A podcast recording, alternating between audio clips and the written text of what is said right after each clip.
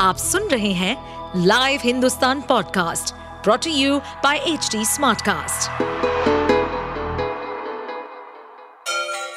Ganga किनारे बसे राज्य उत्तर प्रदेश की खबरें पॉडकास्ट में आपका स्वागत है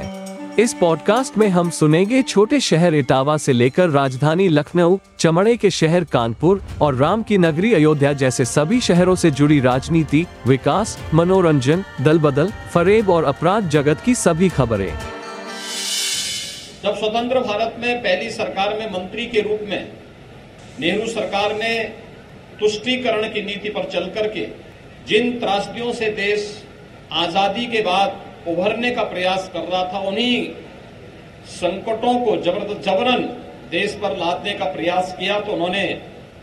कैबिनेट से अपने आप को अलग करके भारतीय जनसंघ की स्थापना और उसके प्रथम अध्यक्ष के रूप में अपनी सेवाएँ देनी प्रारंभ की। सरकार से उनके मतभेद उस समय भी देखने को मिले थे जब देश के संविधान में जबरन धारा 370 जोड़ करके तत्कालीन नेहरू सरकार ने देश की संप्रभुता और सुरक्षा के साथ एक खिलवाड़ करने का प्रयास किया था। उसका जमकर विरोध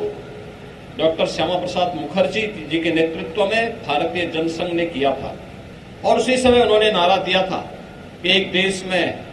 दो प्रधान, दो विधान और दो निशान नहीं चलेंगे। डॉक्टर श्यामा प्रसाद मुखर्जी जी के भारत की एकात्मता और अखंडता के लिए किए गए बलिदान का देश सदैव स्मरण करेगा। भारत के प्रति उनकी जो सोच थी, उसे आज देश के यशस्वी प्रधानमंत्री श्री नरेंद्र मोदी जी के नेतृत्व में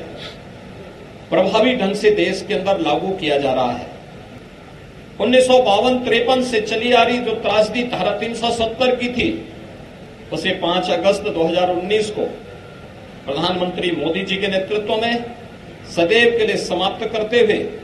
आज जम्मू कश्मीर के अंदर लोकतांत्रिक प्रक्रिया को बहाल करके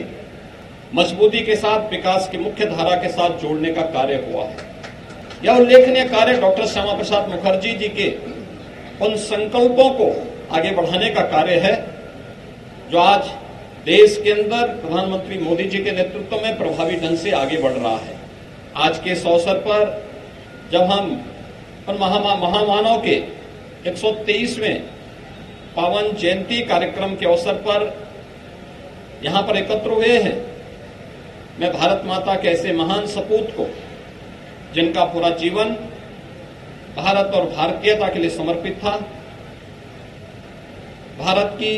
एकात्मता और अखंडता के लिए समर्पित था। मानवता के कल्याण के लिए समर्पित था। भारत को उद्योग और खाद्यान्न की नीति देने के लिए स्वतंत्र भारत के अंदर जिस महामानव ने एक मार्गदर्शक का काम किया था, आज उनकी इस पावन जयंती के अवसर पर मैं उत्तर प्रदेश शासन, पार्टी संगठन और प्रदेश वासियों की ओर से उनके स्मृतियों को नमन करते हुए विनम्र श्रद्धांजलि अर्पित करता हूँ। आप सुन रहे थे हमारे पॉडकास्ट उत्तर प्रदेश की खबरें। ऐसे ही अपराध जगत से जुड़ी, चुनौतियों से भरी राजनीति और विकास की खबरों जैसी अन्य जानकारी के लिए सुनते रहिए हमारे इस पॉडकास्ट को।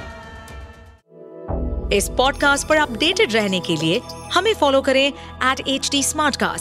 हम सारे मेजर सोशल मीडिया प्लेटफॉर्म पर मौजूद है।